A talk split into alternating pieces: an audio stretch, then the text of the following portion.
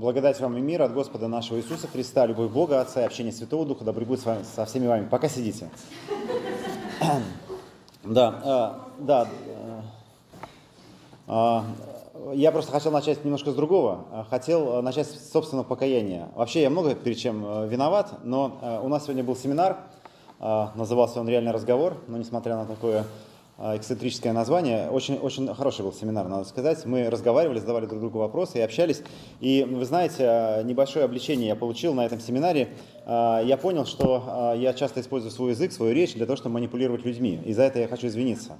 И э, у нас был такой небольшой тренинг, когда мы задавали друг другу вопросы, и нужно было задавать открытые вопросы, то есть, которые не предполагают э, вопро- ну, ответ «да» или «нет». Потому что вопрос закрытый, он действительно помогает человеку вести по той дороге, по которой ты хочешь его вести. А, понимаете, о чем я говорю? Да? Вот, э, об этом и речь.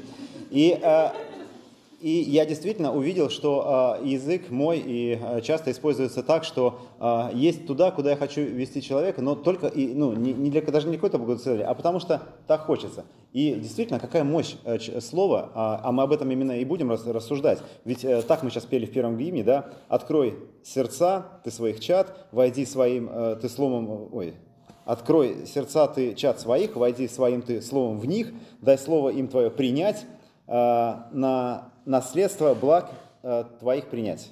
Я извиняюсь, я не умею читать по слогам, я, я почему-то слова просто угадываю, когда их вижу. Поэтому, когда они разделены, мне очень сложно читать. Но, в общем, э, я к чему хотел сказать.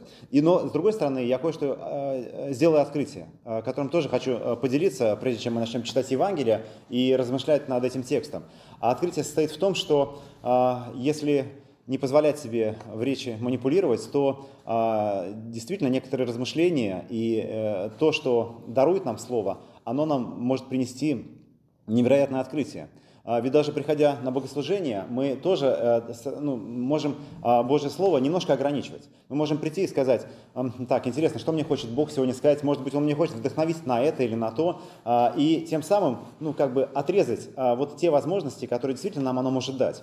А может действительно э, так не задаваться вот этим вопросом и внутренне не пытаться манипулировать Божьим Словом, а быть открытыми для того, чтобы как семя оно легло в наше сердце, э, для того, чтобы потом принесло тот плод, который оно и должно принести. И действительно, чтобы исполнилось то, о чем мы э, поем э, в первом куплете, я не буду его повторять, боюсь снова, это будет нелепо. А у нас теперь на, на Яндексе это проповеди выкладываются, поэтому я совсем себя глупо буду чувствовать. Вот. Но тем не менее, Поэтому хочется еще раз сказать, что давайте встанем, чтобы услышать Слово Божье, а, не ограничивая его внутренними диалогами, но наоборот, позволяя ему созидать а, в нашем сердце, сеять э, се, э, э, действительно семя, а, которое принесет нас плоды. Итак, я прочитаю Евангелие от Луки, 9 глава, с 1 по 6 стих. «Созвав же двенадцать, дал силу и власть над всеми бесами и врачевать от болезней, и послал их проповедовать Царствие Божие и исцелять больных. И сказал им, ничего не берите на дорогу, ни посоха, ни сумы, ни хлеба, ни серебра, и не имейте по две одежды. И в какой дом войдете, там оставайтесь и оттуда отправляйтесь в путь. А если где не примут вас, то, выходя из того города, отрясите прах от ног ваших во свидетельство, них, э, во свидетельство на них. Они пошли и проповедовали поселением, благовествуя исцеляя повсюду. Аминь. Это есть Святое Евангелие. Слава тебе, Христос. Присаживайтесь. Ну, не секрет, а, что слово апостол и эпистола – это одно и то же слово. И вообще слово апостол означает посланник. А, надо сказать, что хотя а, апостолы называются посланниками с самого начала, с самого начала, как Господь их избирает – но а, вот то, о чем мы читаем, это впервые они, можно сказать, что в своем служении исполняют свое апостольское служение. Их действительно Господь посылает для того, чтобы что-то делать, для того, чтобы проповедовать, возвещать Царство Божие. А, вот это, как сказать, состояние ученик-учитель, оно очень интересное, и всегда, перед, почему-то я только перед, перед конфирмацией чьей-нибудь об этом вспоминаю, что а, оно в себе содержит а, нечто уникальное, потому что учитель – это тот, кто ведет за собой, а ученик – кто, кто за ним следует. То есть сегодня мы воспринимаем учителя – это тот, кто в течение 45 минут а, вот что-то невнятно говорит, а, пока мы в тетрадке рисуем крестики, нолики или, а, знаете, на, на полях такую косичку, умеете рисовать косичку? Вот, а, и вот что-то он нам невнятно говорит, но учитель для а, древних людей – это был тот, с кем ты, за кем ты следуешь, за кем ты идешь. А он спит, ты спишь, он ест, ты ешь, он говорит, ты внимаешь. И вот э, весь этот путь апостолов, в принципе, все три с половиной года именно так и проходили. А, э, он учитель, а они ученики. Они следуют за ним. Они идут вот действительно, как вот этот образ овечки и пастуха, он тоже в этом раскрывается. Но вот э, что-то происходит, и Господь считает, что нашло, наступило то время, когда они могут действительно быть апостолами, когда они действительно могут быть посланы куда-то. И действительно, после воскресения Христа апостолы рассеиваются по всему свету, а, чтобы нести благую весть. А, и эта весть действительно дошла для края, до края земли. Так скажет э, Христос, что вы примете силу, когда сойдет на вас Дух Святой, и будете мне свидетелями в Иерусалиме, и во всей Иудее, и Самарии, и даже до края земли. А, можно ли сказать, что то, о чем он говорит, произошло? Отчасти, наверное, можно – Трудно найти себе место, где нет христианской церкви, где Слово Господне не возвещено. А, и помню, как-то по телевизору показывали, как патриарх приезжал на Антарктиду и ходил а, между пингвинами. Даже туда пришло Божье Слово, надо же. А, хотя, кстати говоря, Антарктиду лютеране открыли. Вот, оно еще раньше пришло. Неважно. А, то есть даже, даже такое место, где в принципе люди не живут, на Антарктиде, даже туда, а, видите, поехали священники. А, вот. И трудно найти такое место, где нет христианской церкви. Ну, разве что, я не знаю, может, в Мекке в какой-нибудь или в Северной Корее. А, вот такие вот э, небольшие, а, как сказать, пробелы. Но весь остальной мир, кажется, что Божье Слово проповедано везде. С одной стороны.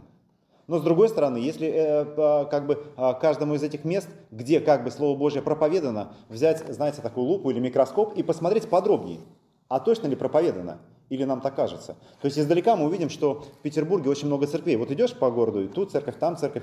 Великолепно, чудесно и замечательно. Но в действительности, а если посмотришь поближе, а, э, вспомнишь своих друзей, знакомых, ну не в церкви, а там вот в школе как раз, где мы учились, а много ли из этих людей слышали о Слове Божьем? Было ли им возвещено Царство Небесное? И далеко не факт. И окажется, что таких людей мало, и даже меньшинство. И как будто бы вроде как э, проповедано Слово Божье до края земли, но как будто бы оно не дошло вот до тех людей, которые вокруг нас. И здесь э, вот это, э, как участие это слово, оно действительно, э, и, и участника каждого из нас, внесение слова, оно тоже вдруг становится важным. Господь говорит, чтобы Слово Божье будет проповедано от Иерусалима, Иуде... Э, из Иерусалима в Иудею, в Самарию, дальше до края земли.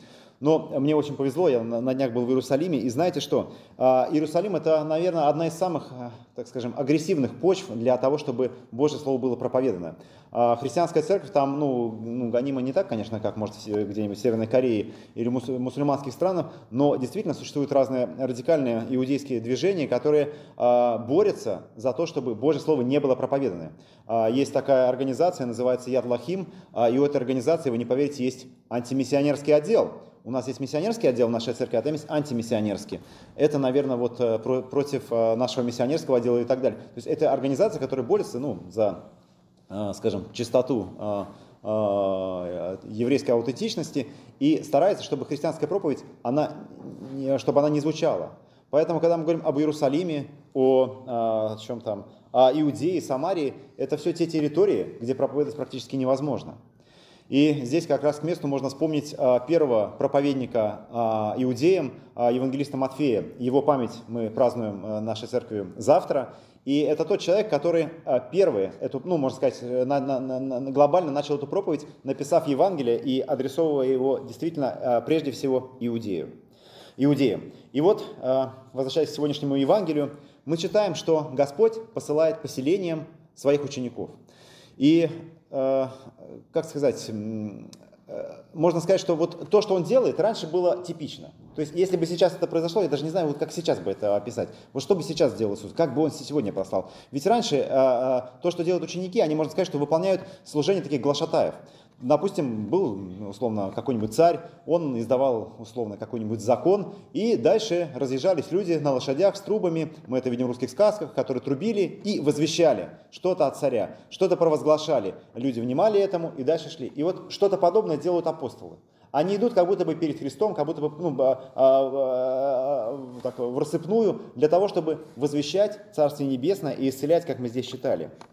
А, и можно сказать, что они такие а, предтечи самого Христа. И, э, наверное, в нашей жизни примерно так же происходит, потому что провозглашая Божье Слово, делая вот примерно то, что делают ученики, мы предваряем это тому пришествию Христа в это же место.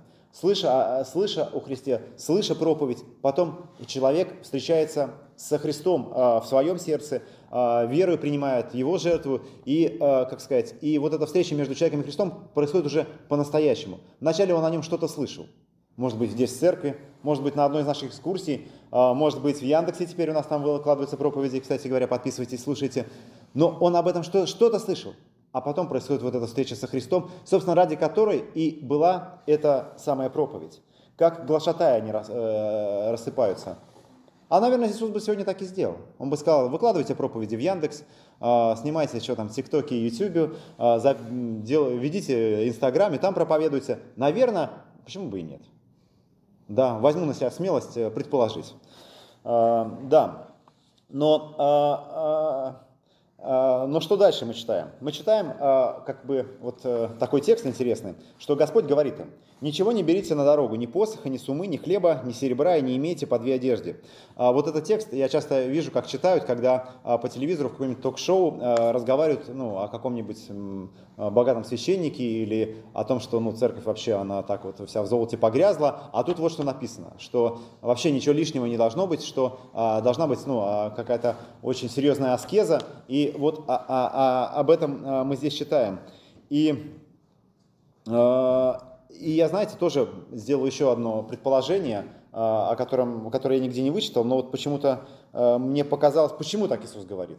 Ведь он действительно не говорит о чем-то, ну, такое, знаете, не берите там, не знаю что, а он, казалось бы, он говорит о том, чтобы люди не брали вещи необходимые.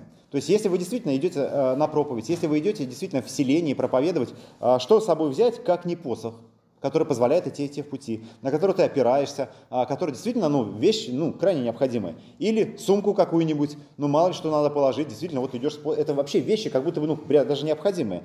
А хлеб, ну, чтобы какое-то время обеспечивать себе пропитание, серебро, чтобы в крайнем случае что-нибудь купить, и, а, ну, еще одну пару одежды, мало ли чего. Вот мы читаем, ну, разве здесь есть что-то лишнее? Разве здесь вообще ну, про какое-то богатство или про что-то? Здесь вещи ну, крайне необходимые. Но они, Христос говорит, их не берите. И вы знаете, что, э, читая эти строки, я вдруг вспомнил, как э, бывает в нашей жизни, когда мы к чему-то большому готовимся. Например, мы решаем стать э, какими-то выдающимися фотографами, блогерами, путешественниками, лыжниками, кем угодно. А, и оттягивая вот этот момент, когда мы действительно начнем чем-то заниматься, а, мы стараемся углубиться в тему, про это очень хорошо почитать, а, прикупить себе каких-то важных предметов, там какой-то фотоаппарат, потом штатив, потом еще что-то, потом, очевидно, к нему там каких-то объективов не хватает. И мы начинаем обживаться вот какой-то ненужной штукой, вместо того, чтобы ну, с тем, что есть, в общем-то, начать что-то делать. И есть такое ощущение, что, знаете, вот Христос, если бы сказал, что, что ну, выберите, ну, как бы, возьмите себе вот все перечисленное, так, я сейчас пойду, я знаю, что мне надо идти, но какой бы посох для этого взять? Надо такой, чтобы как бы покрепче был. Вот я пойду, чтобы, знаете, он такой был хороший, массивный, крепкий. А, вот так. Какую бы сумку? Сумку, чтобы в нее побольше помещалось и так далее. И вот сам вот этот процесс подготовки, он бы действительно, можно сказать, что отрезал бы от, от самого главного. И до бесконечности можно заниматься вот выбором всего, всего такого. И в нашей жизни есть тоже, мы что-то хотим делать, и вместо того, чтобы начать это делать, мы начинаем делать все вокруг этого как бы подготавливаясь, как бы, и мы как будто бы уже делаем, но мы на самом деле ничего не делаем. Мы всего лишь вот занимаемся каким-то э, таким легким фетишем, приобретая те, те или иные предметы, а потом э, продавая их на Авито. Я, кстати, так фотоаппарат на Авито купил у человека, который купил его и не пользовался. Вот, он, он по-честному так и сказал, что, ну, ну наверное, мы, это свойственно человеку. Мы думали, что мы что-то будем делать, но когда мы все это купили, посох, сумку и, и все остальное, мы поняли, что мы никуда идти-то не хотим. Вот. Но здесь Христос говорит, все, ребята, идите, как есть, идите. И, а, может быть, это для нас тоже призвание начать что-то делать. Но Он им, хотя запрещает брать то, что Он э, говорит, э, дает им что-то более важное. И мы читаем, кто помнит, что Он им дает? Силу и власть. Да, казалось бы, что может быть ценнее силы и власти? Но на самом деле это действительно ценные вещи. А, сила, вот, вот это само слово, а, оно такое непонятное, но а, в действительности оно очень важное, потому что сила, она, если я не ошибаюсь, по-гречески звучит как динамус, а, это а, в, динамите а, тоже есть э, этот корень. То есть то, что ну, как бы позволяет вот чему-то реализоваться. И здесь я тоже, знаете, вот в последнее время наблюдаю э, за людьми, очень извиняюсь за это, но все равно, э, наблюдаю за людьми и э, замечаю такую вещь. Вот есть человек, у него все есть. Ну, условно, фотоаппарат, объектив, все остальное, плюс э, знания, умения, способности, руки, ноги, очень умный он, хорошо излагает, но почему-то ничего не делает. Вот, вот, как будто, вот как будто внутренней какой-то воли не хватает для, для того, чтобы что-то сделать, ну, для своей жизни, в принципе, что-то, ну, как бы что-то вообще сделать. И э, люди готовы там, ну, критиковать власти, там еще что-то, жаловаться, ныть на жизнь, на людей вокруг и не делать. И я действительно долго, ну, как бы поражался. А потом я э, искал это слово. И то слово, которое я придумал для себя, это слово воля. Я подумал, наверное, вот людям какой-то внутренней воли не хватает, какой-то волевого усилия, чтобы что-то сделать. Вместо того, чтобы болтать, вместо того, чтобы, ну, как бы умничать и вот это всего. Хотя вот можно просто взять, взять и начать делать. Но вот я прочитал слово сила, динамус, и оно мне понравилось больше.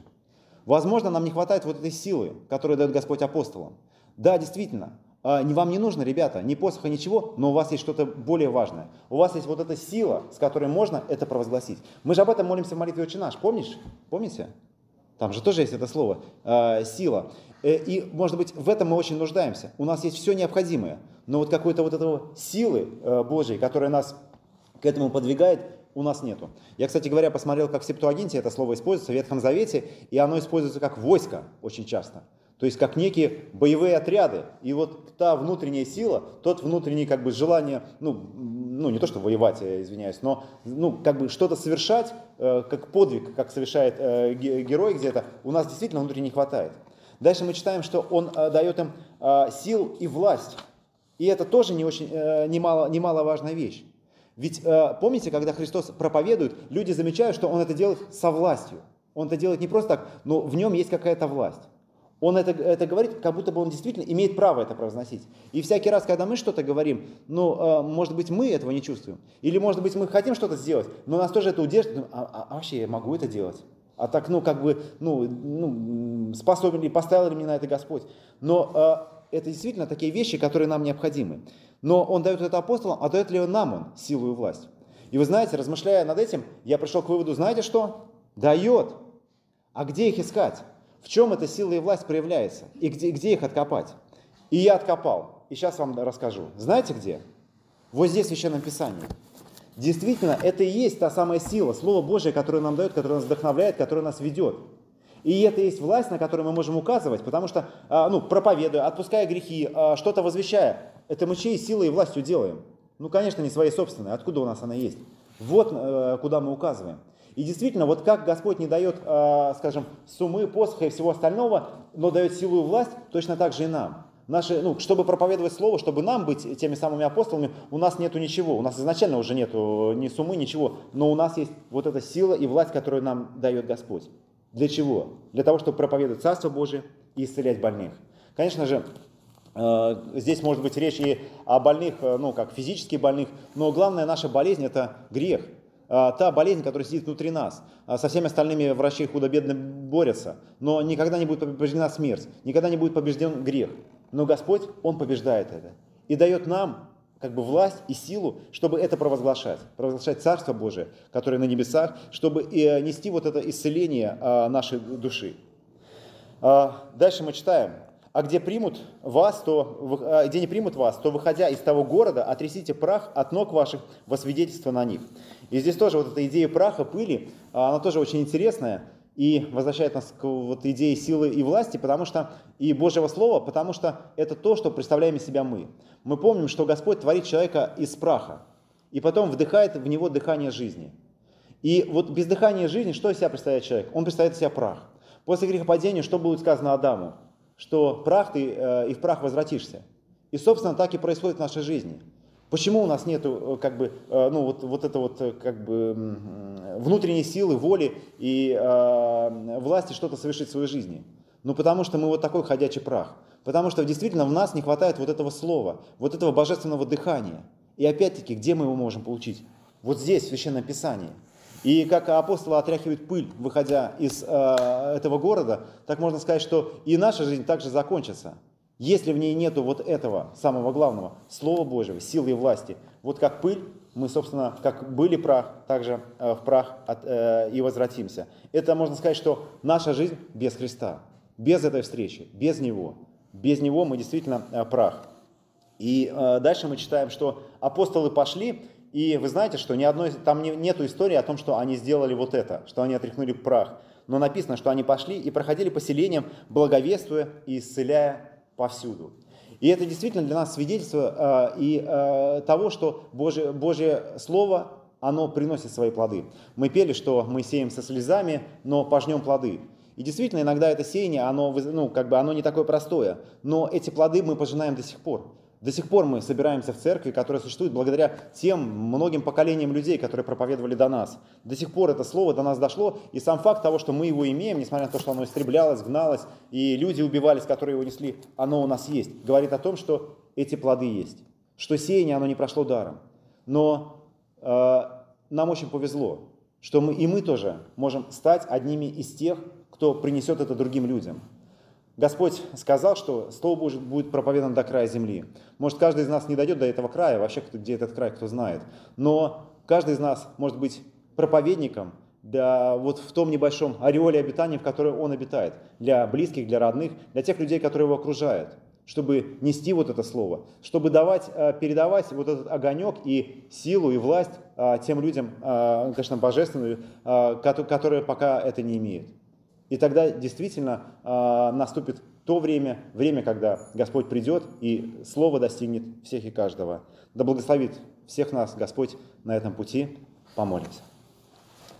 Всеблагой милосердный Боже, мы благодарим Тебя и славим за жертву Твою, принесенную на кресте, за семя Твоей жизни, которая была посеяна за каждого из нас, за те плоды, которые мы получаем, плоды исцеления от греха, плоды вечной жизни. Мы благодарим Тебя за проповедников и апостолов, которые, несмотря на гонения и лишения, принесли и несли Твое Слово людям. Мы благодарим Тебя, Господи, что а, мы имеем и силу, и власть, и Слово Твое в Священном Писании, и можем всякий раз прильнуть э, к Нему.